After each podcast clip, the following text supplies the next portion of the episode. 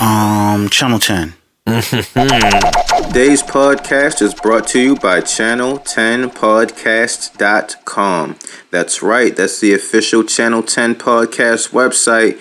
Now there's a store link at the top, so you can click on that link and purchase Channel 10 merchandise like t-shirts and hoodies and all kind of goodies. So make sure you go there, click that, support the podcast, and get your Channel 10 podcast gear. Uh, right now, you can get Channel 10 Podcast logo gear, but there will be more designs coming soon, so keep it locked to channel10podcast.com. As always, make sure you rate, subscribe, and comment on iTunes, SoundCloud, and Stitcher. Help us grow. Uh, we got a lot of big things coming up, so definitely keep it locked to channel10podcast.com. Okay, with that, I'm out. Let's get into the show. Peace. We used to be like CNN Channel 10. And we used to think that people would catch on. No, but got if you're not from Queens, if you don't got Time Warner or whatever, like, well, I didn't know that. Do it, yo. Yo, word up, man. It's a different channel, son. Word up, on, man. Word up, watch the channel, son. Different plane now, man. It's all good. Word up, all good, baby, in every hood, son. Word up, yo. CNN, Network, Channel 10. It's on again. Street niggas, it's grown men. Bold face, gat in your face. Stay in place, yo, crime lace. Cast more beef than Scarface. CNN, Network, Channel 10. It's on again. Street niggas, that's grown men. Bold face, gat in your face. Stay in place, yo. Call is now being recorded. Welcome back to the Channel 10 podcast. It's your man Artic, the almighty AR in the building, and I'm joined by my uh, my partner, my compatriot, Singar Superior. Say what up to Yeah, the yeah. What's going on? And um, we have a very special, highly esteemed guest with us in the building tonight, uh, Mr. Egyptian Lover. How's it going? Yeah.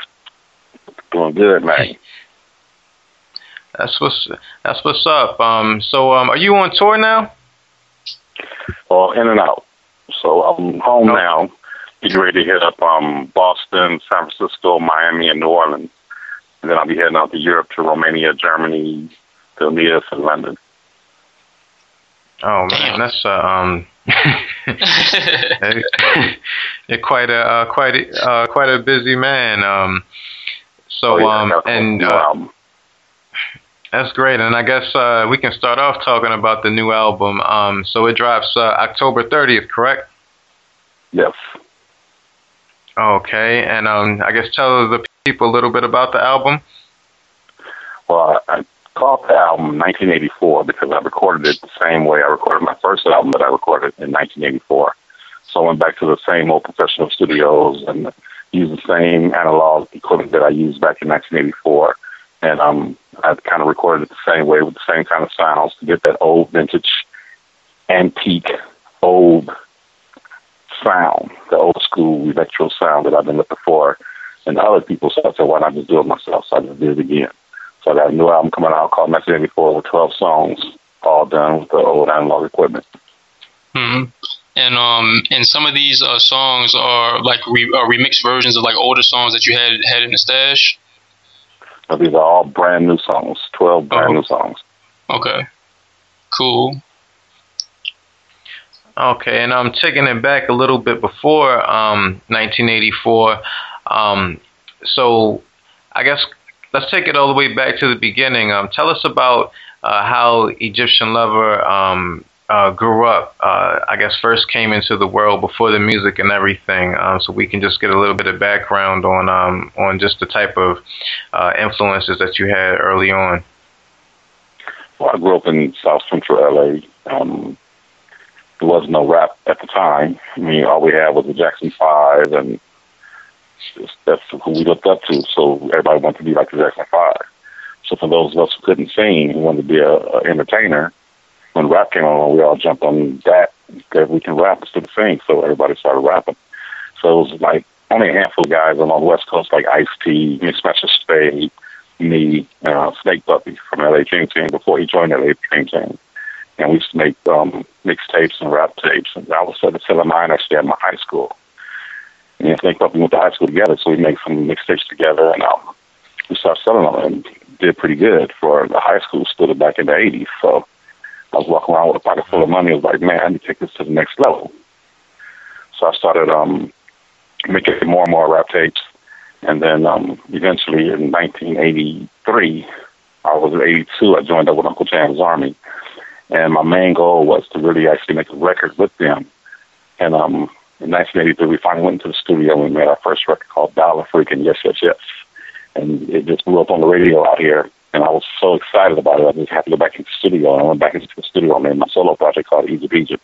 And that just blew up. And it had legs of its own. It just, it just ran wild. And um, it was unbelievable. And to this very day, I'm still torn because of that record. Mm. Mm.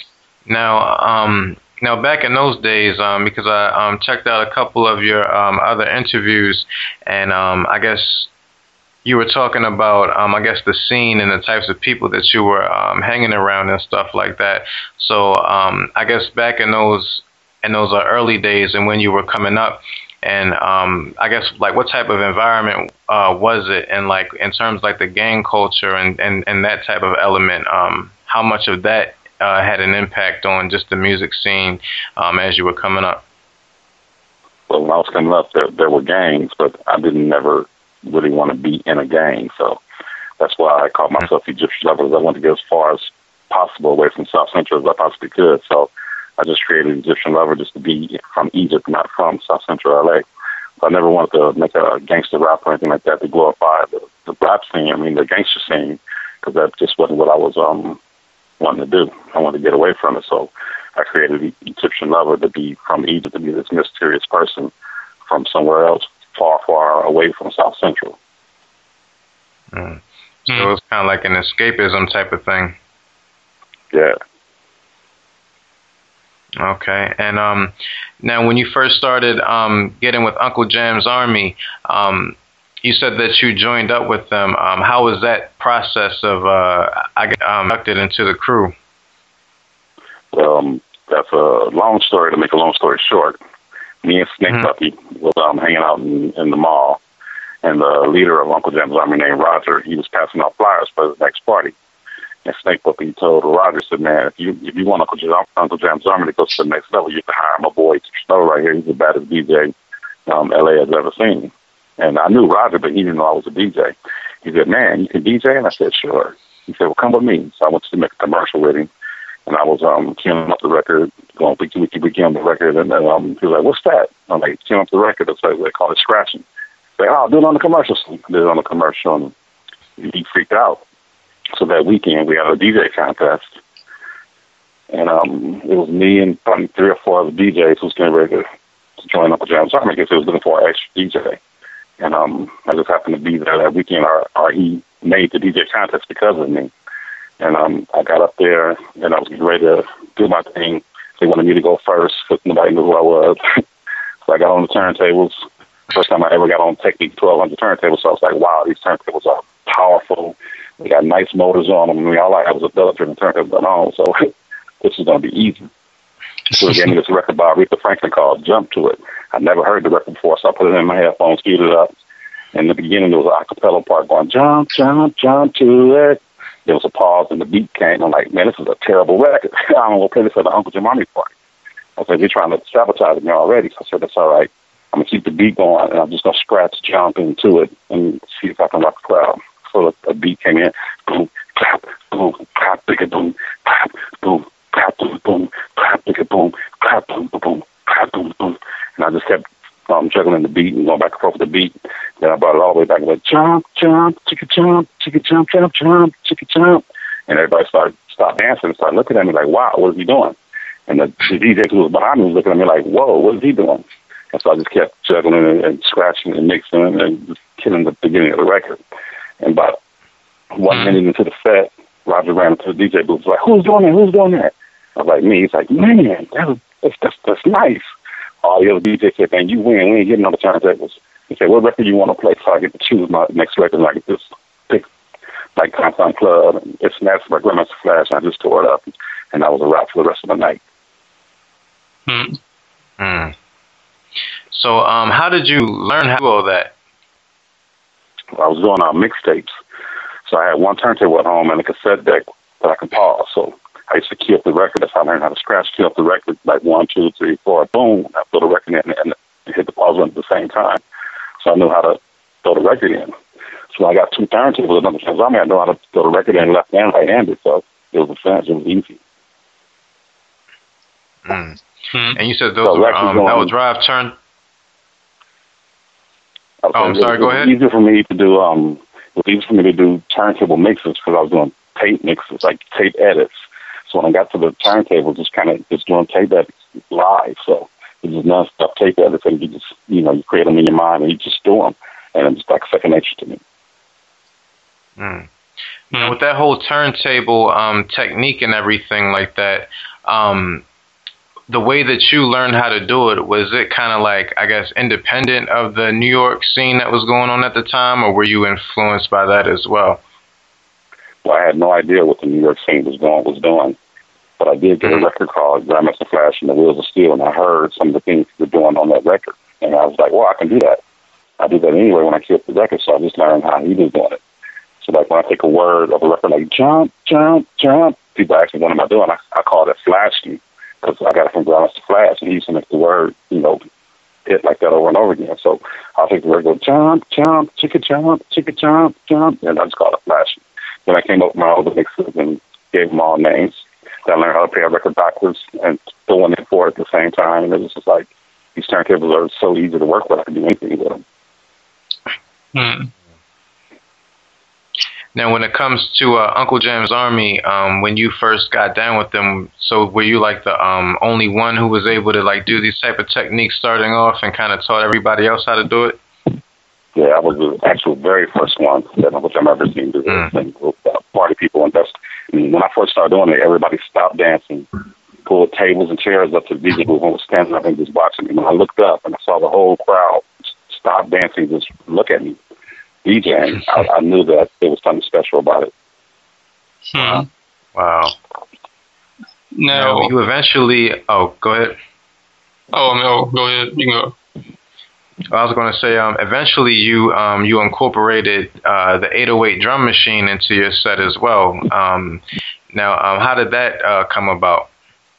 Yeah, that, that was about a year later, and I was, mm-hmm. you know, well known with Uncle Jam's Army, you know, doing doing things on the turntables, and everybody came to the party to hear the new record being mixed by me. The radio station just record my mixes and put them on the, the air live. So the next step, that I, when I first joined up Uncle Drummer, I wanted to make a record. So the very next step was to make a record. So when I bought the drum machine, I brought it to the Uncle Army party. And I was playing um, Planet Rock, and then I hit the 808 at the same time and brought down Planet Rock on the breakdown, and at the 808 just rock. And nobody knew that there was a drum machine being played, and it was like a a remix of Planet Rock. And so Roger was like, what's that? And then I turned the cowbell up, and there was a different cowboy cowbell pattern, and I broke down with the hi-hats, and I did something different. Then I changed patterns. Then I hit one of the fields, and it was just going berserk. And people run up to the music and saying, what record is that? What record is that? We want to buy that record. What record is that? And I just looked at Roger and said, man, we need to make a record because everybody loves what's going on right now. And we looked in the crowd, and, and all 10,000 party people was dancing to the drum machine. I was like, see, we need to make a record. Hmm. Hmm. Now, by the time you, uh, by the time like uh, when you were, when you were with Uncle Jam's Army, you guys were, um, you know, doing parties in arenas, and I was curious to know um, when you guys were playing like the 808 Love, was it? How can I put it? Um, when you guys were like, uh, you know, uh, doing like DJ sets at like club radio and so on and so forth, were the sets like built around the sound systems of specific um, clubs um, in the in the areas where you guys were performing during that time? Well, Uncle Jam's was known for having more speakers than everybody else. So we, mm-hmm. every party we did, we had tons of bass bottoms and, and tops, and we we were known for having a good sound, and we were known for having the, the newer records first. So when we did the sports arena, we had to, you know, times that times 10. So we actually had like a 100 speakers, like a 100 bass bottoms and tops in, in, in the sports arena to, to really make it fill up and everybody could just hear the sound. So we put some on, on the stage, put some halfway down the um, sports arena, some way in the back so everybody can hear the music. And man, when we first got there and played music, it was echoing everywhere. We couldn't hear nothing. So we had to wait for all the people to get in to absorb the sound to get, to get a real sound check. Mm-hmm. And no. crazy like that. now, how did that work? You know, getting all these speakers in and moving moving them around and stuff like that. Well, we had a professional sound man. His name was Evan Baltz, and he had um, a sound company called Music People, and he he knew his sound. He had amps for the speakers. We had like amps on top of amps on top of amps, and he just knew how to hook it up. Hmm. So when so let's say the first time when you guys performed there, did um did you guys like survey the whole area to try to figure out like the, the um the areas where the speakers had to be so so the uh so the whole area could be filled properly with the music? Uh, I think we just kind of took like a small room idea and just multiplied it because we said, well, this this is how we need to do it for this, and then we'll walk like halfway out to the crowd, and I mean halfway out to the empty room, and it was just so loud, but it started to get double um, feedback at a certain point, and we just loaded more speakers in right there.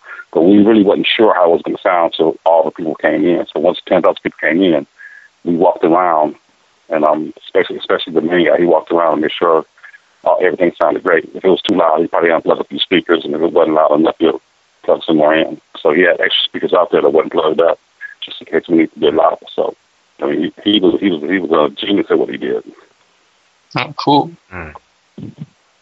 Now, um, now when you first decided, like, or you first, you know, really realized that you had something and um, and you needed to uh, make a record, like, you know, that you knew that you could do something out of this, or like, uh, how far did you think that you could take it? Like, did you have um, any other type of career aspirations or anything like that, or was there like a certain point where you just knew this was it and this was going to work? Well, we had 10,000 people at the sports arena, so I knew that this was working already. right. Nobody else in LA had 10,000 party people at their party, so we were already at our pinnacle of being a dance promotion team. So the next step mm-hmm. to me was we need to make a record. Um, I wasn't thinking of the record would ever make it to be a hit or anything like that, but we need to make a record so we make more money while we're not going party. So I think we're doing parties on the weekends. We're making money every weekend, but we can make money every Sunday, Monday, Tuesday, Wednesday, Thursday with this record. I didn't make money on the weekends on the parties. So we made the record, and I, you know, I made the record for like the local clubs, the local DJs. Everybody can play the record, mixing in with other stuff. But it just took off, and it was, it was mind blowing the way it took off. Mm. Um, now that first um, record, um, now I saw the interview where you were talking about how um, when it was first put out, um, your first, uh, I think, couple records, um, how it was distributed, and then eventually you decided that you needed to make your own label and you needed to collect the money yourself um, to make sure that you were uh, getting everything. Um, so when you first uh, decided to uh, create your own uh, record label to, to, do these type of things, uh, how did that uh, you know, really come to the forefront uh, to where you knew that you could do that and then to make it come into fruition? Well, I met a lot of people during that time being a DJ, and all the different people would come up to me saying, "Could you play my record next?" And these are stars, you know, like people had hit records on the radio, and everyone was broke. I'm like, man, how you guys have hit records on the radio right now and you don't have no money? Said, well, this, this, this, and this, the label get this, this, this, and this. I'm like, well, I'm going to be the label. If the label get 90% of the money, then I want to be the label. So I always knew I wanted to have my own record label, but I didn't I to do it so soon when my first record came out called Dial-A Freaking Yes Yes Yes, the Uncle Jam's Army, I didn't see no money from it real quick, but everybody else was seeing money from it. I said, I need to start my own label because um, if you're getting money already, I'm not, I'm not getting anything. I'm just like the other guys who's coming up broke and, and have a hit record. So I made my solo record and uh, started my own label. I wanted to see where the money went. And that's why I had my own label and I was my own artist. Mm-hmm. Now, um, there's an interview were you talking about how like you did the uh, distribution as well. Um, so I was wondering, like, in terms of day-to-day operations, um, what did all that entail? Yeah, it was a lot. I mean, I had different people from different labels. I used to work for different labels, old guys who used to work for labels that closed down, and they would just give me ideas like, um, "You should do this," and here's an idea. Here's a here's an option for you. You do A, B, or C, and I would choose which one, and they would just do it. I mean, it was I was pulled into the business, so I had to come up with different techniques and new techniques. And then the old guys would tell me how to save money. Like one guy was telling me, um, instead of paying for shipping, like if I'm shipping 50,000 records to New York, that's a way not to pay for shipping. I'm like, ha ha ha, how's that? Yeah, well, they order 50,000, send them 55,000, And the five thousand that you send extra is only going to cost you five thousand dollars in vinyl money, but it's going to cover the shipping because they're going to pay three dollars a record for it. So they're going to pay all the press, all the shipping, and you have credit. And I'm like, what? So we did it. And I never paid for shipping. Hmm. Yeah. Mm. So so by the time um, On the Nile came out, how many people um, did you have working under you um, at Egyptian Empire Records? Well, on the first album, there was only a handful of people. Only like maybe three people working for me. And mm-hmm. so by the end of um, that was '84. So by the end of '88, then I had probably about 15. Okay, and so you just company. okay, so you just had like a like an office, and you just had people working, or was it just like kind of like a, a guerrilla style thing where they just wherever they were, they just worked? No, the office, and we also had a warehouse full of records and multiple offices. Okay. Mm. Hmm. Damn. Now, now, when it comes to, uh, I guess, balancing the uh, business side and the music side and juggling everything, uh, was that difficult? Um, you know, doing all that. Yeah, that was very difficult. Um, I knew from the beginning that it would be kind of hard, but I know it's going to be that hard. So, as being the artist, I mean, I, I can go in the studio and just create whatever I want to, and then being the record label, and I can put it out next week if I wanted to. But when you have a business mind and you know that this song cannot be eight minutes long because they're not going to play it, I got to cut it down to three and a half minutes so the radio can play it. And then you start taking away your creativity as an artist. So I started going to the studio, making records shorter, making records like this, you know, putting out my own version, some of 12 inch. The album version was always short for the radio. And I don't know if that was good or bad. And then one of the main things is when I wrote this one song called um, Bitchaholic. And um, I was thinking radio's not going to play this. I better turn it into Freakaholic. And I changed the words to Freakaholic. Hmm. So if I wasn't a label owner, the song would be called Bitchaholic. now, now, now, looking back at those uh, decisions, I guess the more business decisions um, in retrospect, um, and you know the uh, artistic, I guess, uh, sacrifices that you made. Um, how do you feel about making those choices now, um, as you did uh, then? Uh, I wouldn't change a thing. mm. mm. Um. So, like, I guess, like, fast forwarding a bit. So, when you do come out with Freakaholic, and you know you had the video and everything, um, whenever like I see it, I'm always curious to know, like, you know, uh, what, what was your family thinking, like your parents and everything, when they just see you, you have this warehouse, this office, and you're, you know, you're torn all throughout the country. And you have, you know, these records that are selling everywhere. So, like, what were they thinking when they saw, like, the Freakaholic video? Well, my dad was actually in the Freakaholic video. oh, he so was? He saw everything going On. Yeah, he's in the, the convertible Mercedes. I say, I'm kind of crazy, just like my dad. That's actually my little dad sitting in the car. Oh, oh, okay. I, I didn't know that. I was trying to. I was wondering, huh? he loved it. He, he thought he was to sit him into the sand, so he's like, he told all his family, like, "Yeah, I'm in the video." so he liked it, and um, um, my mom probably just said, "Well, he's taking care of himself. He's doing this, doing that, he's buying everybody great gifts. I mean, he come, come Christmas time, he coming around with like good gifts, not the little regular regular gifts. Come out with TV, stereo systems, and the good gifts. Like, wow, take this gift back. You got money for the whole year. So um, they, was, they was all happy. Okay. I guess uh, speaking on the um, on the family um, uh, question, um, I did see one about um, I guess uh, cursing in your records, and then your niece coming to a show one time. Um, um, can you tell that story? I don't even know how to remember, but it was about two years ago and my niece came mm-hmm. to the party, and I'm, you know, just doing my thing, rocking the party. And Uncle Jam's Army, I did a lot of cursing. And when I do my shows, I do a lot of cursing. I never curse on the record, and I never curse around family. And she came mm-hmm. to the show, and I'm doing my thing, and started cursing and talking nasty and all that. And so she said, "Oh my goodness, Uncle Dredry."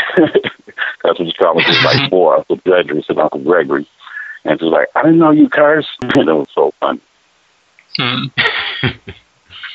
I mean, the I think the only uh, the only time I think you did curse was like on, it wasn't that like on get into it, like maybe like on one like the second track you said maybe like bitch or something like that on one of those songs. I don't I know one song I had called um get high, get X, get drunk, get sex. I did a curse word on that, but I don't think nothing else I ever curse. I don't think. Okay. Mm. They, they now, record um, on you can't curse on the radio, so I didn't put curse words in the songs. Mm. Mm. Mm. Now, now, um, speaking of your label, um, what other um, artists did you uh, put out uh, throughout, um, you know, your time, um, or you know, those early days with your label? Right. Well, the most popular would be Rodney O and Joe Cooley. I put them out, mm-hmm. and then um, Rodney O had a high pitched rap voice that, that was kind of unique, so I put him out. Then when other rappers came around to my distributor, you know, they wanted to get signed into the label like people like um, DJ Quik, Eazy I couldn't find them because they have the same kind of high pitched voice that Rodney had. And I couldn't have a label full of high pitched voice rappers. so I had to turn down DJ Quik and Eazy and stick with Rodney on. Wow. Damn. Mm. How was the meeting um, a young Eazy I don't even remember. I mean, it was just like hearing the song, saying I, I can't do it, about that's you know, meeting over. Hmm. Mm. So, um, I guess when it comes to making those decisions for yourself, when um, when your artists had to uh, you know do songs, did you make those executive decisions for them as well? And um, how was it um, in terms of having those conversations with them? Uh, I pretty much gave them all the creativity, you know, whatever they needed to have. I, I didn't really step mm-hmm. on their toes and start telling them to do this and that. So like when Rodney went to the studio, I was like, whatever you need, let me know whatever equipment you need, I somebody bring it down there, and you just do your thing. I never want to go down there. I never want to go down there and say, blah, blah, blah, blah, blah, blah, blah, blah, blah, this is how it's going to be. And so he, he was free to do whatever he wanted to do. Mm-hmm. That's dope. Now, when it comes to um, touring, and um, when you first started to tour, and um, and started, you know, traveling throughout the uh, United States and uh, meeting different people and stuff like that, um, um, I do recall you uh, speaking about meeting uh, Uncle Luke in Miami and um, showing yeah. him how to use the uh, 808. Well, he was actually the promoter who booked me to come down to Miami. So this was one of the first times I okay. went to Florida. So he was promoter, mm-hmm. and we did we booked uh, two nights in a row, and um, paid good money. I went down there and did my first show, and I think I performed like three songs, and the show was short. So it was like I felt bad. I'm like, man, we got to make this show longer. I said, is there any places that can rent music equipment around here? So he said, sure. So we went over to this place and I rented a vocoder, rented a keyboard, a couple keyboards, rented an 808. And I stayed up all night programming the 808 for the show the next day. He was there just watching me um, fill the 808 with beats. So I'm, I'm sure he took notes. and the next day we performed live. I had three songs, but man, we probably performed for a whole hour. So people was losing their mind, like, dang, this is the best concert ever. I mean, you got a bed, covers, blankets, pillows, headboard, put that on stage. We just filled the stage up with all kind of stuff. So people came to the first show. If they came to the second show, it was like, wow, day and night difference. Hmm. hmm. Now, during this time, like when you were in my, oh, oh, go ahead. Oh, um, so like, what other artists uh, uh, were you running into, or, or, you know, who did you meet when you did go down to Florida during those times? I think I met Pretty Tony, the guys from Freestyle. Two Crew was from LA. I already knew them, and then they had moved to Miami, so I, I knew them down there. And I, I mean, I, I met a bunch of people. Don't remember who they were, but I remember a bunch of people that was in the business at the time, and um, it was, it was pretty cool. I mean, Miami was just starting to, to blow up, so it was like, wow, this, this is cool down here. And so the freestyle Debbie Deb Trinere stuff came out, and it was just a, a good time to be in Miami. Hmm. Now, um, at this time, when you were doing your thing independently and touring and everything like that, were major labels reaching out to you as well? Oh, definitely. But uh, it was always coming out of the same thing, that the, the final dollar. So I was doing my own thing for years, and they would come up and they would offer me money. Let's say they would offer me two hundred fifty dollars, which was good for artists back in the day. That's not good for a record label. So when they, they brought the two hundred fifty dollars um, deal to me, and they was ready to sign the check right there, I opened up my book and said, "Man, this month we got four hundred thousand dollars coming, and that's just this month." And I flipped the pages of this is next month, and this is the one after that. And I was like, "How would I take two hundred thousand dollars to get all this money?" And they said, "Oh, we didn't know you were that big," and we just thank you. and they walked away. Wow, that's amazing. um, it's interesting because um, you know, just looking at your history and everything now, um, I, I see like bits and pieces of uh, different things that different artists are doing now, and it's like um, I don't know if you're familiar with Tech N9ne, but um, you know um, he kind of reminds me of you um, in terms of starting a label and having a warehouse and offices, and you know just really being a business mind in terms of um, of you know putting your music out. And then two, with the uh, live show, uh, the way that you you know first started using the 808 and you had analog equipment at the show and it's like now this is like the cool thing for uh, DJs to do now. Um, and it's like you were the the uh, just uh, all of that. Um, so I was wondering um, what artists kind of uh, pay homage or not even homage but you know just reach back to you and um, you know have uh, mentioned their influence or mentioned your influence on them and kind of giving you those props well, too many to mention. me. I, I get help all the time on Facebook and, and emails, and a couple of my emails out there all the time for booking. So they always hit me up with, with, with emails and saying, "Man, because of you, I did this, this, and this. Because of you, I'm now mm-hmm. the head owner of this place doing this kind of music. Because I came to the sports arena and saw you, I was so influenced by by what was going on that I started doing this. I became a DJ. I'm producing records. I'm doing this. I'm using the because of this. I mean, companies are calling. You know, um, different companies come and say, hey, can you use my equipment? I see how you're advertising Roland, but can you use mine? I'm like, well, I use what I like. So if I like Roland, I'm just using Roland. But are you getting paid? Like, nope, I, I use what I like. And that's just the bottom line. Mm. Mm. Now, when it comes to um, I guess uh, going from the 80s into the 90s and the change in the business and the change in the music and everything. Um, because I remember um, you did say something about how I guess you know they classify music now as like electro hip hop or electro hop and stuff like that. And you said you know when you first started it was just hip hop.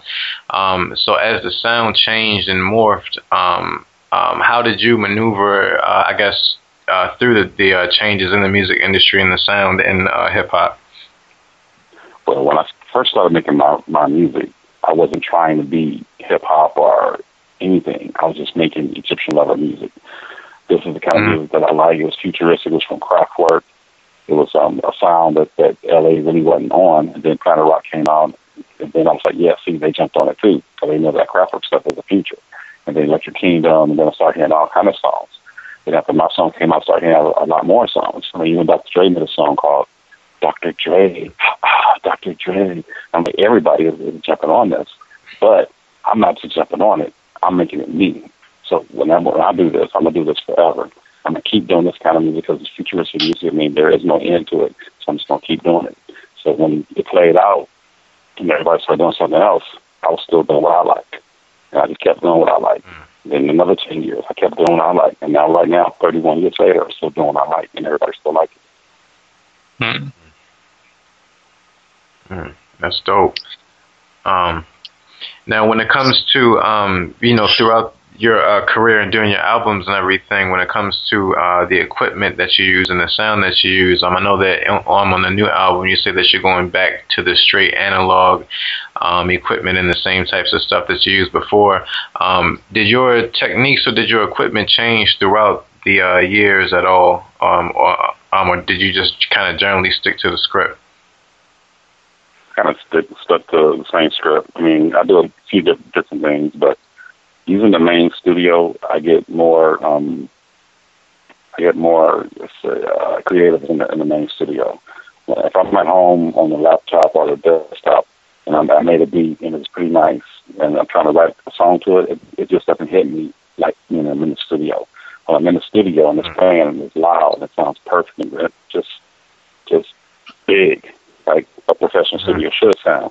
That's when I get creative, and that's when I get to write my, my words down. That's when I get creative and start adding more sound effects and edits and, and making breakdowns. And that's that's how I learn. So that's how I keep doing it. So I just go to the studio and I just do my thing.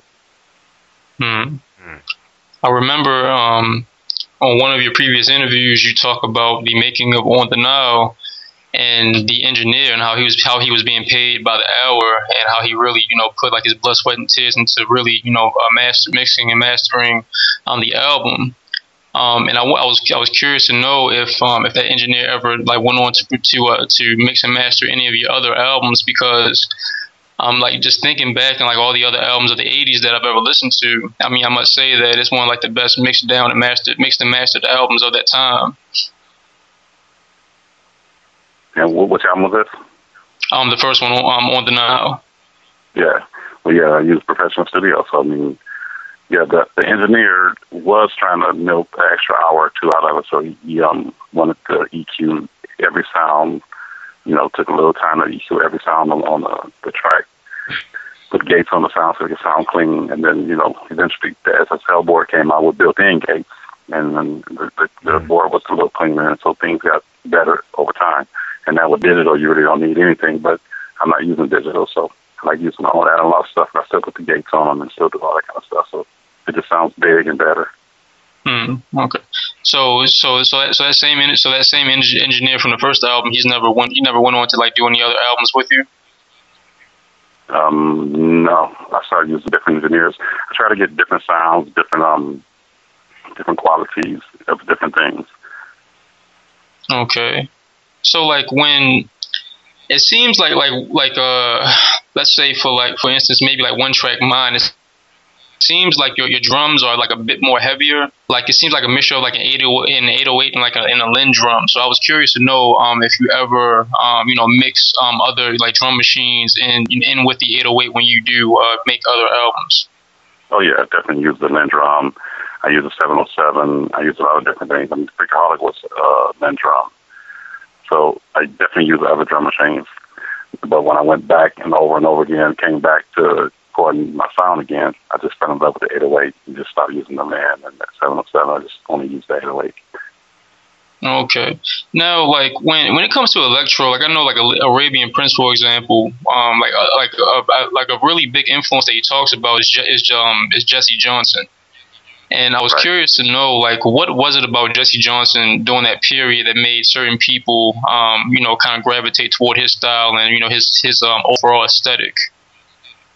Well, when I heard that song, um, "Free World," and it was a B side mm-hmm. of another song, and it wasn't getting radio play like it should, I'm like, man, this is this is the best song ever right here. I mean, this beat is just just bad. So I went to the studio to record one like it, and I recorded the song called "The Lesbian." And the lesbian came out good, but didn't have that that that hard beat like Free World did. So I, I got to go back in the studio and do it again. So that's why I went back in the studio and I made Freakaholic and used the beat more like Free World, and it just came out like, yeah, this is it right here. Hmm. Now, like now with the lesbian, like because I know that um that's on One Track Mind, and, and, and so so that's the original version of a lesbian, but I think what it's like you have like on like on the Freakaholic like 12 inch. There's like a remodeled version of the lesbian. Am I correct? There's actually a 12 inch of the lesbian. Oh, okay. All right. So all right. So there's a 12 inch of the lesbian, and there's like a remodeled version. And right. Personally, I think I really like the the uh, remodeled version better than the original, but I like them both. And I was curious to know, like, what made you go and make this remodeled version? Was it like for a specific audience that you were trying to uh, to target? Actually, I just did a, a long version, and um, the long version was done, but I, I just didn't feel it. It was just something missing in it. And my brother said, "Man, let me, let me put some strings over over the whole thing." And I was like, "Yeah, all right." It was on the studio, so we went to the studio, and the other one was was done. I mean, it was, it was getting ready to be pressed up at the pressing plant. And so he went in, we played the, the tape, and he just put some strings over the top of it. And man, it came out really good. I said, okay, we're going to trash the first lesbian remix and we're gonna put this one out. So we just did the whole new um, mastering session and everything. So like two, two or three months later, we put out the new lesbian, and the other one never came out. Oh, okay. Hmm. Yeah, because um, I, I I heard the remodel version before I, I heard the original. Right. So yeah, I was I was always um yeah, I was always curious. yeah. Um. So like so like during that time, like what kind of like what keyboards were you using? Um, for that song, I actually used the Matrix 12. It was an Oberheim Matrix 12. It's a huge keyboard, but the sounds are so big and warm, and it was just incredible. I'm using it actually on my next album coming out after 1984. I'm using the Matrix 12 and some other stuff, and it's just it's just a big warm sound. It's kind of too warm for the 808, but we're kind of EQing the 808 to make it cut through. Hmm. So, um, going back to the going back to the um to the lesbian, like what made you uh write like how, how, like what was the the whole process of like well, writing that song? Because I can only imagine that you were probably just like snickering as you wrote it or something like that. Oh yeah. Well, I was listening to Prince's song called um, "Sister," and he was talking about sister and this and the other. And um, I was like, wow, okay, I'm gonna write a song similar to that about to something sex- sexual about some girl who's a, a lesbian, but you know, trying to talk to me and this and the other. So that's kind of made from that. okay. Um. Also, like your fir- like the first three like album covers, like the first three covers for like your first three albums, like the way they are. Like I always imagine, like especially like with um with um your third album, Filthy, that there's some type of like weird story behind them. Um, and is it like a story behind any of these album covers, like the making of them or anything like that? Yeah, well, there was always some kind of mystic, mysterious thing going on. And I try to put like subliminal messages in, in all my songs. Like it can have a double meaning here, double meaning there. It's like they're lesbian. Is it an N, it's like a holiday Inn, or is it a lesbian, like a, a girl? So um, I try to do like play on words, and, and the covers can mean different things. But it, it's, it's all for the, the people because I didn't make a lot of music videos. So I wanted them to use their imaginations to just say, "Where's this guy from? What's this guy doing?" Like, wow, I want I want to know this guy. Yeah, like um, like also I was curious about like um, like the very first track off your off your first album, uh, "My House on the Nile," and does that have like a double meaning? My house on the Nile. Yeah. Um, no, I was just my house on the Nile. the double meaning came at the end of the song where it says, "If you want to come, then come to my house." Uh, okay. oh man. Record your songs, um, especially some of the more, um, I guess, uh, sexually explicit ones and things like that. Um, uh, how much of it is like influenced by uh, certain things that have happened uh, um, in, in, real life? Pretty much all of it comes from um, real life, and the other half mm-hmm. comes from things that I wish would have happened the rest of the night in real life, or something that I heard from a Prince mm-hmm. song that I tried to make happen in real life, or like that. so it all just it's me growing up trying to be the LA kid Prince. so it was just it was just crazy. Um, so so then I guess that means that um that I cry night after night was based on a true story. That actually came from a song by Dean Martin. Huh. Mm. So I was listening to a, when I was a young kid. My dad had a Dean Martin collection and Frank Sinatra and all those records. And I put on this one Dean Martin, Martin song, and I just played it over and over again because I was like, "What is he talking about?" He said in, the song, um, in the middle of the day is his lying time. In the middle of the night is his crying time. See, all day he walk along, walk along like he's doing fine, but in the middle of the night is his crying time. I'm like, oh, he's a player though. And every day, everybody mm-hmm. think he's doing good, but at night when he by himself, it's like he's just crying time. So that's a good ass hook. So I went to the studio and did I cried that up tonight. Hmm. That's dope. yeah, man. Whenever I, I never never thought about that when I listened to it. Damn. Um.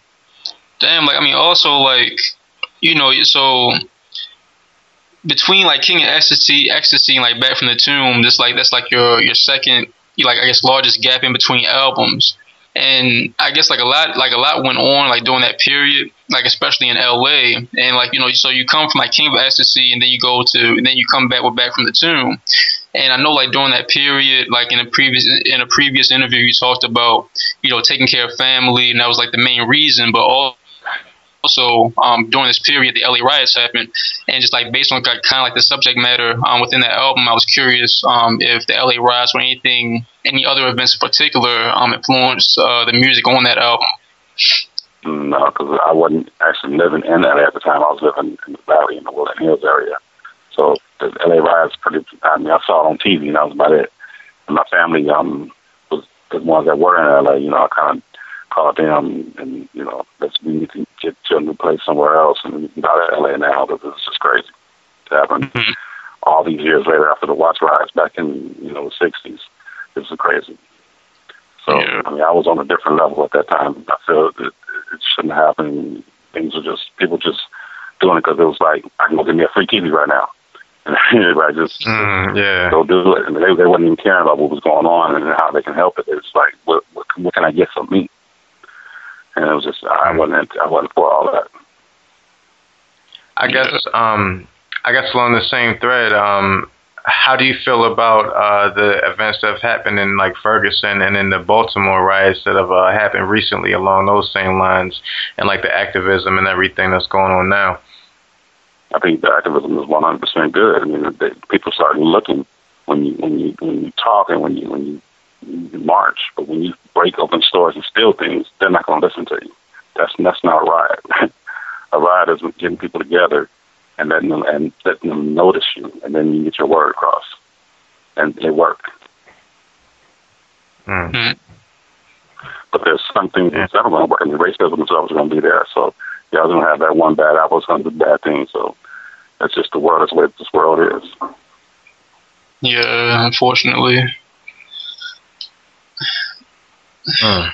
So, oh, go, go ahead. Oh, oh, um, I was going. I was just going to say. Um, I don't know. Um, we were talking about this earlier. Um, I guess because um, how you were talking about, you know, the gap and then the riots happening uh, in between the uh, back or um, you, you know, uh, before the Back from the Tomb album came out, and like you know how how you were saying about how you know that cover it just looks kind of darker than the other ones, and then um, you know some of the subject matter. It was, it was coming from a tomb. Right, right, right. coming out of the tomb, back from the tomb. So I mean, right, all those right. years when I was um not putting out records, I was actually doing concerts for my greatest hits album. So mm. the, the greatest hits album came out in 1989, and from '89 all the way to '96 when when that new album came out, I was doing concerts all in the South, like every weekend, every other weekend. So it was crazy. They were so hot on, on that style of music that I was out there all the time. It was like, man, this is crazy. So I was in Louisiana, Mississippi, Alabama, Northern Florida, and all that areas all those years. Mm. Damn. It's crazy. Now, is that like around the same time as, um, I guess, when you had um, I guess like a lot of the bass music um, coming out of Miami and Atlanta. Um, like I was thinking about um, different music that kind of um, sound like it was kind of influenced, you know, a little bit by yours, like with the So So Def All Stars and all that, if you remember that, and like you know oh, the different. Uh, right, and the different homecoming events and the Freakniks and uh, things of that nature. Definitely, you know, it was all influenced from that. Hmm. It was a big push yeah. in, in the in the South with, with my music in the in the late '80s and the early '90s. I mean, um, mm.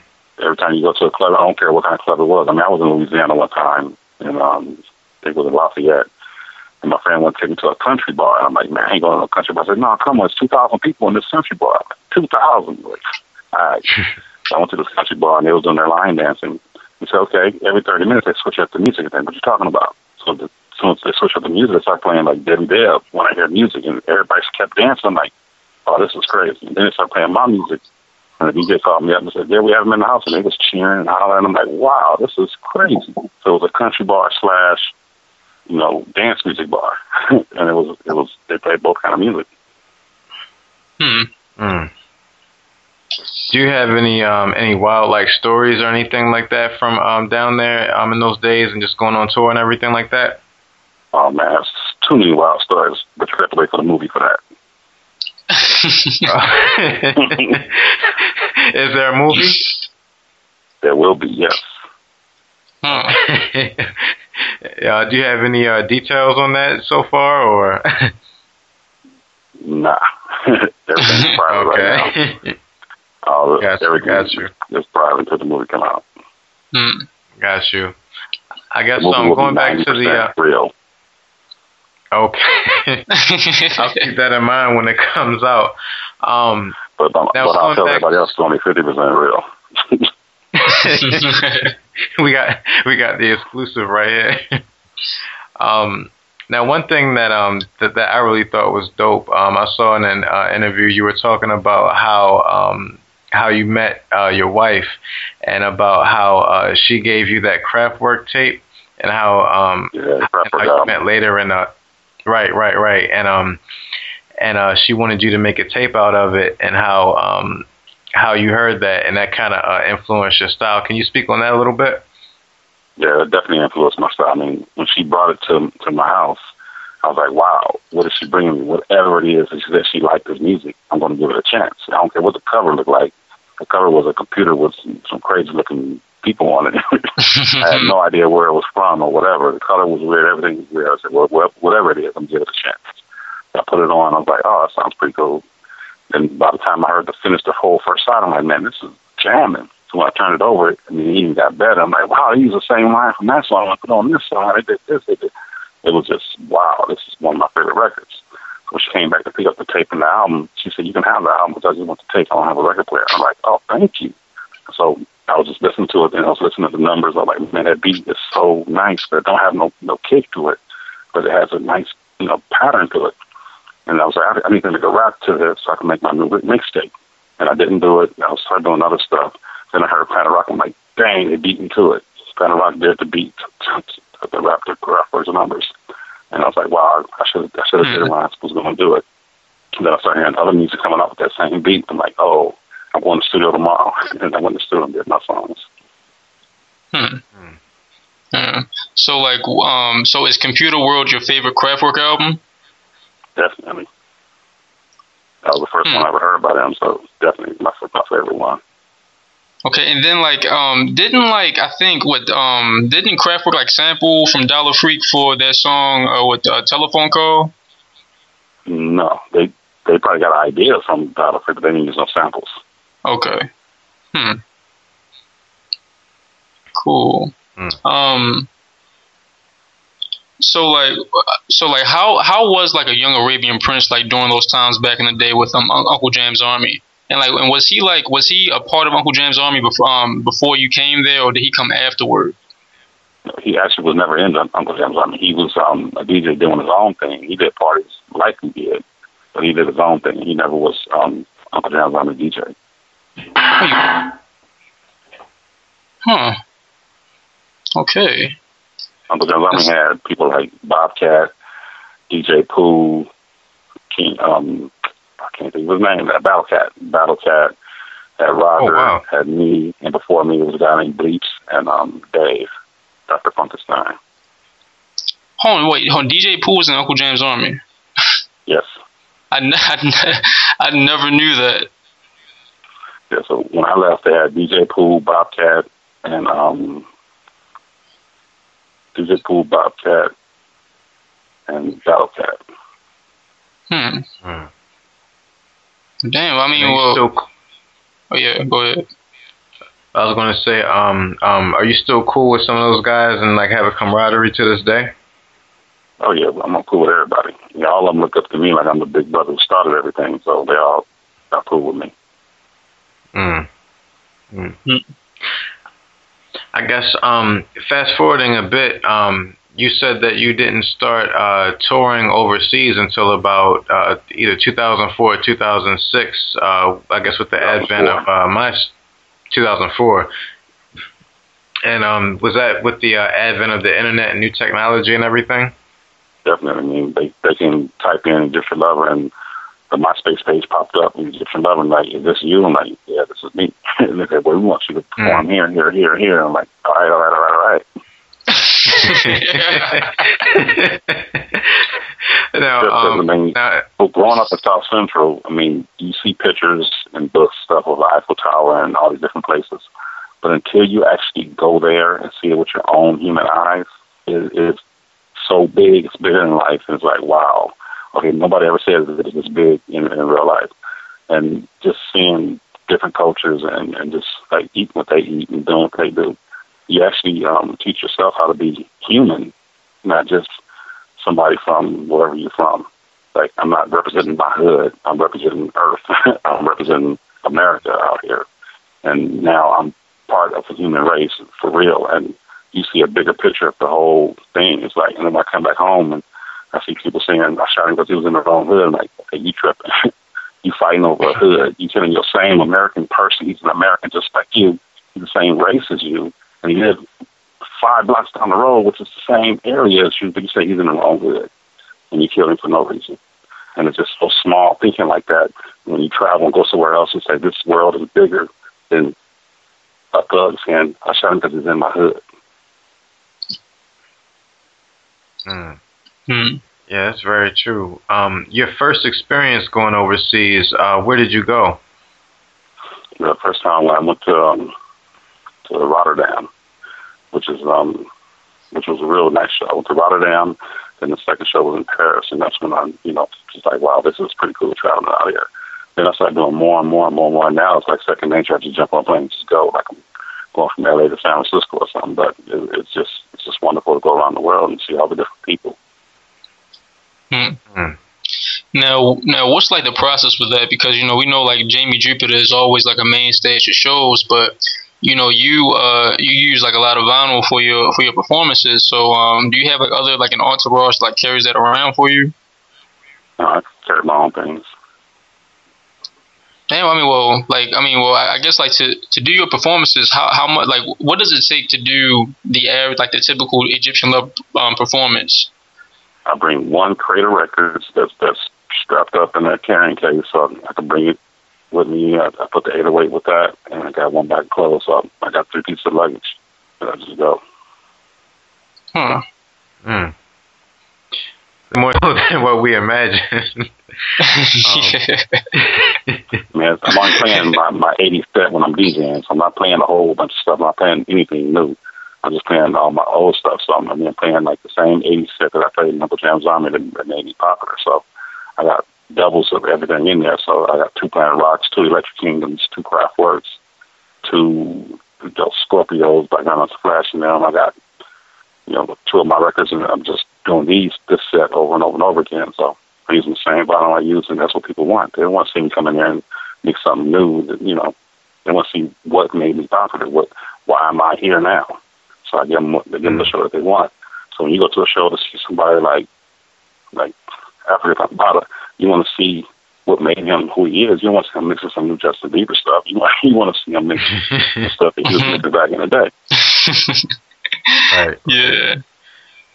That does make a lot of sense. And I guess when you um, did um, eventually make it over to Europe, um, your reputation, I guess, preceded you, and um, and you were talking about how like how the crowds were um, um, over there. Can you speak to that a little bit? Yeah, well, they definitely do their homework. They Wikipedia you and find out who you are and learn all your songs. And then one time I was on a show and it was all young kids, and I'm like, I know they don't know these songs, and they're singing the, the words, you know, every word for word. I'm like, wow, you know, these songs are like YouTube, and we did this and we did that. I'm like, well, how long you been a fan? Like three weeks. Like, dang. I bought every record on iTunes. Like, dang. So it's pretty cool. The internet has definitely helped um, prolong my career. Mm-hmm. But you were also getting like getting like fan mail, right? Like throughout the '90s from like all from oh, yeah. different places. In the early '80s, I mean, I was getting fan mail from London and Germany way back in the '80s. I'm like, wow, and I never knew sold records overseas. I only sold them locally. At one time, um, I flew to New York to this one record store, so they was just ordering a lot of records. I mean, like fifty thousand here and there, ten thousand here, twenty thousand. I'm like, they ordering a lot. This is a good big one stop. And he said, no, this is a record store. I'm like, what do you mean a record store? So we flew out to New York, and um, I went into the record store, and it was a small little record store. And I went in, I looked at the the slot where my name was at, and we only had like three records. I'm like, okay, they only got three records in the slot, and we just shipped them probably about five more thousand records like last week. And I was asking people along the way, have you heard of Just Loving Us? And no. I'm like, wow. I said, well, I heard of it, but you know, it ain't a super hit like like Run DMC. I'm like, okay. So I went to the record store, and as soon as the guy saw me and I introduced myself, I said, oh man, I made so much money off of you. I'm like, yeah, I made a lot of money off of you too. What, what's going on with the records? He said, I, I export them all to, to, to Europe. I'm like, oh, okay. so he was just every mm. one he bought, he was selling to Europe, and I didn't even know that. Hmm. Damn, man. And so like, so do you like constantly like you know like come out with like re-releases like of all of your like of your whole back catalog till this day? No, I um, only put out so many, and then after so many, I stopped putting them out because I want going to be like rare and collector. I don't want to keep pressing and pressing and pressing them. Hmm. Mm. The only one I'm pressing over and over again is my first single each week, and just keep pressing down. But all the rest of them I stop. Damn, and then, and then that just keep. I mean, because like I mean, you, you, I mean, I know you're well over a million copies all throughout the, the, the world with that one. Yeah. Damn. Now, when you press And it's, them up, still, um, are you it's still, still, still, Go ahead. oh, oh, oh, um, like, are you still pressing up vinyl of uh, everything as well? Yeah, the ones that we pressed up, we have vinyl of. The new album will definitely be pressed up on vinyl. Okay. And all 12 inches that come from that. They're probably going to do about five 12 inches from this album, and they'll all have um, singles, vinyl singles. Hmm. Now uh, we were wondering, you know, since uh, you know during the '80s, you know, you had electro in L.A. D- Detroit had like the whole techno slash electro scene and everything like that, and then Baltimore had Baltimore club music during that time. So we were curious to know if you had any um, any Baltimore stories or anything. Know, I only went to Baltimore a few times and performed. And I had a, um, a couple of friends that had groups that came out of there, and went, I went there and performed with them, and they, they loved the music I did. But I could see they they really loved their stuff. So I didn't make that kind of music, so I never pretty much um go back there a lot. Now, like, um, do you like remember like what like which year, like around like a like I guess a general time when you went to Baltimore for the first time? It was like '86. Hmm. Mm. Cool. Do you know? Do you know? Uh, was it like the Paradox by any chance where you performed? Oh heck no! it was a big arena. I know that. One was a big arena, and one was a big club. Oh damn. Mm. Now we now we know that um that you produced a uh, a track for uh, for Rye Rye too on, on her album, and um and how was like that? Uh, Rye Rye Oh yeah, definitely. um yeah so how, yeah so um how was that whole process and you know and even like you know touring with MIA for a time? She came to um, my show in New York once, once, and she just loved what was going on. Like this guy was really getting it with the 808 and on the turntables, and she had a choice to get whoever she wanted to open up for. So she she chose me to go on tour with for her. It was two weeks, two or three weeks, and I went on tour and she can get whoever she wanted to get. So she got the artist she wanted to see. So she booked me and we did that. And she said I would really like to make a record with you. So we went to the studio I think for like two weeks, and um, we did probably about five songs, five or six songs, and we did one for Rye Rye, and it came out. oh, cool so so like so like the other four songs were they all for like Rye Rye too or were they also or were they for like um MIA for MIA. Huh. Mm. Huh. Did, did they ever see the, did those songs ever see the uh, the light of day? Not yet. Oh no, shit, not yet. okay, never mind. um, all right, so And when it comes to, Oh, uh, go when ahead. it comes to like new, uh, newer artists uh, like an MIA or Rye Rye or somebody like that, um, um, is there anybody um, in the past few years who you're uh, checking for, or like uh, what type of uh, things are you listening to these days? Man, I ain't got time to check for anybody right now. I'm, I'm so busy. I'm doing my own thing. That's all I'm doing. I mean, if people hit me up and say they're looking for this, this, and this, then I, I see if I got time to do it. But um, I'm just just super swamped right now with everything. Hmm, Yeah, um, man. now I, uh, I know you get like. gonna I, um,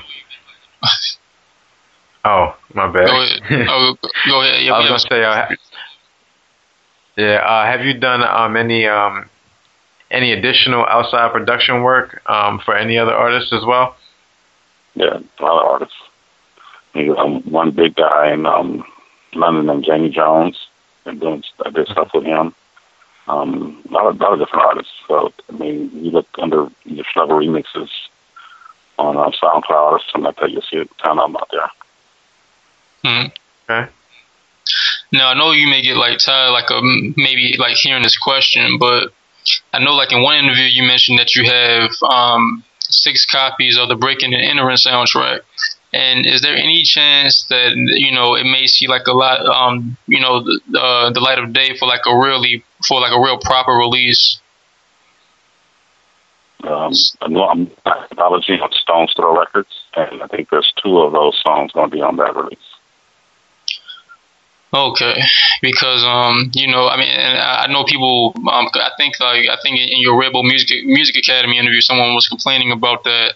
Um, that that damn Japanese import. It just sounds so bad. it's really, really yeah, terrible. Only problem is that the original tape and uh, all that stuff is not around anymore.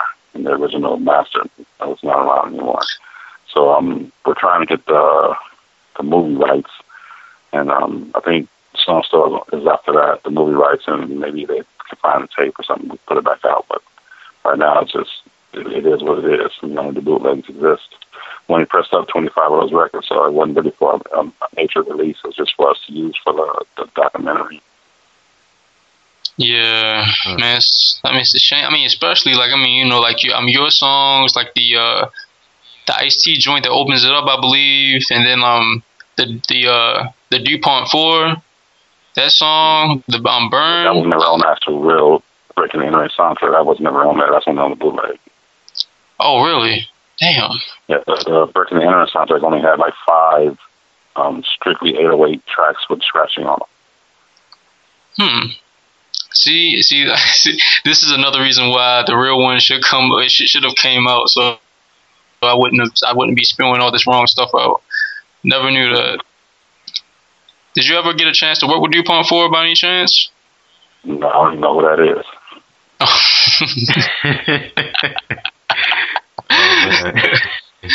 oh man. um, so working with uh, Stone Peanut Butter Wolf on your new project, uh, uh, uh how was that? Um, Wolf a big fan for a long time. He said, mm-hmm. "Man, anthology, something like that." doing big, doing that little big, so big. So they've been working on about 20 years. It's not. It looks like. Hmm. I'm sorry. Your uh, phone. Hello. Hello. Yeah. Can you hear me? Okay, yeah, we hear you now. So your phone was breaking up during that last question. Um, uh, we were asking, um, uh, working with uh, Stones Throw and Peanut Butter Wolf, um, how was that whole process? Yeah, well, Peanut Butter Wolf is a big fan, and he came up to me with the, the anthology on. You know, I said, well, if you do it, it got to be big, it got to be nice. If you to do it big five line um, uh, box set, big, a lot of pictures and stuff. I said, yeah, let's do it. So this is going to be one for the collectors for real. Mm. Okay, that's what's up. So it's uh, dropping October 30th on Stone Throw Records. Um, no, so, uh, 1984 will be dropping on Empire Records. And, oh, I'm sorry, Empire. The anthology album. The anthology album anthology out next year on Stones Throw. Got you, got you, got you. Okay, so we're looking forward to the uh, 1984 album. Um, definitely um, dropping October 30th, and we'll do everything that we can. We'll put it up on our website and everything like that, and definitely uh, order some copies. Um, and we're looking forward to that. Um, so, um, when do you go back out on tour? Um, this weekend. This weekend, okay. And uh, where can they see you uh, this weekend? This weekend I'll be in Boston. Boston, okay. Well, um, definitely uh, check out the Egyptian Lover out on tour, uh, promoting everything. Um, it's definitely been an honor having you on the podcast. We definitely appreciate having you and um, yeah, yeah. on, uh, on everything. Um, and I guess just to wrap this up, um, you know, you you've uh, definitely done a lot in your career, and I was just wondering um, if you had any bit of advice for um, anybody who's just trying to start in music or any type of business, or anybody doing anything creative, just trying to do that thing. Um, uh, do you have any words of advice that you would give? I would say, um, do the music you love. You don't have to sound like anybody else. Just do the music that you love. I don't care if it's something you just heard or something you heard years ago. Do what you love. Because if you do what you love, and then it flops, then you know at least you did something that you love. Don't do something that you mm-hmm. don't like and then become a hit and you gotta go on tour to the song you don't like over and over and over again. so do something that you love and become a hit, then you just doing something that you love for the rest of your life. So be yourself, do something that you love, do whatever you can do to make it sound as best as, as best as possible. I mean, a lot of people don't don't have the money to go into a real professional studio. So if you get, if you're at home on Fruity Loops, go ahead and do it on Fruity Loops. But if you got the money to do it in a professional studio, go ahead and get with it and do whatever you can do to make it sound the best as possible. Because making a song is like making a tattoo. Once you put it out there, you can't get it back. Hmm. Yeah. Well, definitely, uh, we definitely appreciate your words of wisdom and all your stories and everything like that. Um, and definitely, uh, you know, showing us about, you know, um, I guess the early uh, West Coast hip hop scene and just everything with Egyptian Lover and everything that you've uh, influenced. So we definitely appreciate having you on and everything that you've done for music and the culture. Um, so uh, thank you so much for having us on. This is the uh, or um for you know coming on our podcast. So um this is the Channel Ten podcast. Um, Egyptian lover in the building. Do you have uh, anything else that you want to tell the people? Just dance, party, and have fun. Young good ones like. hey, dance party and have fun. Channel10podcast.com and we're out. Put your phones down and dance. yeah, Uh, that's real right there. but um, Yeah. yeah, thanks a lot for coming on. We definitely appreciate it. yeah, man. Hey, Are you up? Hey man, um, I, I have one more. I have one more question because I'm I'm like a really big fan. Um, but um, I think I'm really wrong about this. But did you make um, what's it called? Uh, your your last album through uh, through FL Studio? Say it one more time. Did you make your um your, your like your last album like all through like um only digitally or was that or was it all was it analog too? No, the last time I did digitally, that was um Platinum Pyramid. No, not Platinum Pyramid. It's, um, the one before that. Uh, Pyramix. used um, yeah, no, not Pyramid. The, um, I can't remember which one it was now. That's much I didn't like it. Well, I, I tried to use it to do beats and all that, and I did it digital. I put it out. When I brought it to the clubs, I heard when I played it out loud, it sounded good, small, you know, in in, in the car and scooter speakers, stuff like that. When I brought it to the club, I can hear that digital sound. That's why I said to myself, I'm not doing that again. I want to go straight to the um to the studio and do my stuff from now on. I mean, I saved a lot of money, put it out, but it just it sounded terrible. Oh um oh um get it get into it. Was that was that the one? Um, I don't think it was getting to it. It was the one with um, I can't think of the name of it. It might have been getting to it. no, I don't remember. Oh, No, man, 52. well, yeah, man. Well, once again, yeah, we really appreciate it, man. Like, ne- never thought I'd be sitting here talking to an Egyptian lover, but I am. They're looking out, man. yeah. No doubt. Um, well, thanks a lot. And, um, you know, anytime you uh, want to come on and say anything, uh, we definitely appreciate it. Um, and, uh, you know, if you have uh, any exclusives or gems or anything, you know, definitely keep in touch. All right, cool. And you can you check out my All Facebook right. page right now. I got a, um, a demo of the whole album. So all 12 songs have a little video thing. You can hear snippets from 12 songs coming out on the album. Okay, right, cool. cool. Definitely uh, post that up. All right, cool. Thanks, man. All right, All no. Peace. Peace out. Feeling is here. Yeah, son, you feel it, man. Word up, son. You gotta just do it, yo. CNN. Yo, word up, man. It's a different again. channel, son. Word up, on, man. Word up, watch the channel, son. Different plane now, man. It's all good. Word up, all good, baby, in every hood, son. Word up, yo. CNN, Network, Channel 10. It's on again. Street niggas, that's grown men. Bold face, gat in your face. Stay in place, yo, crime lace. Cats more beef than Scarface. CNN, Network, Channel 10. It's on again. Street niggas, that's grown men. Bold face, gat in your face. Stay in place, yo, crime lace.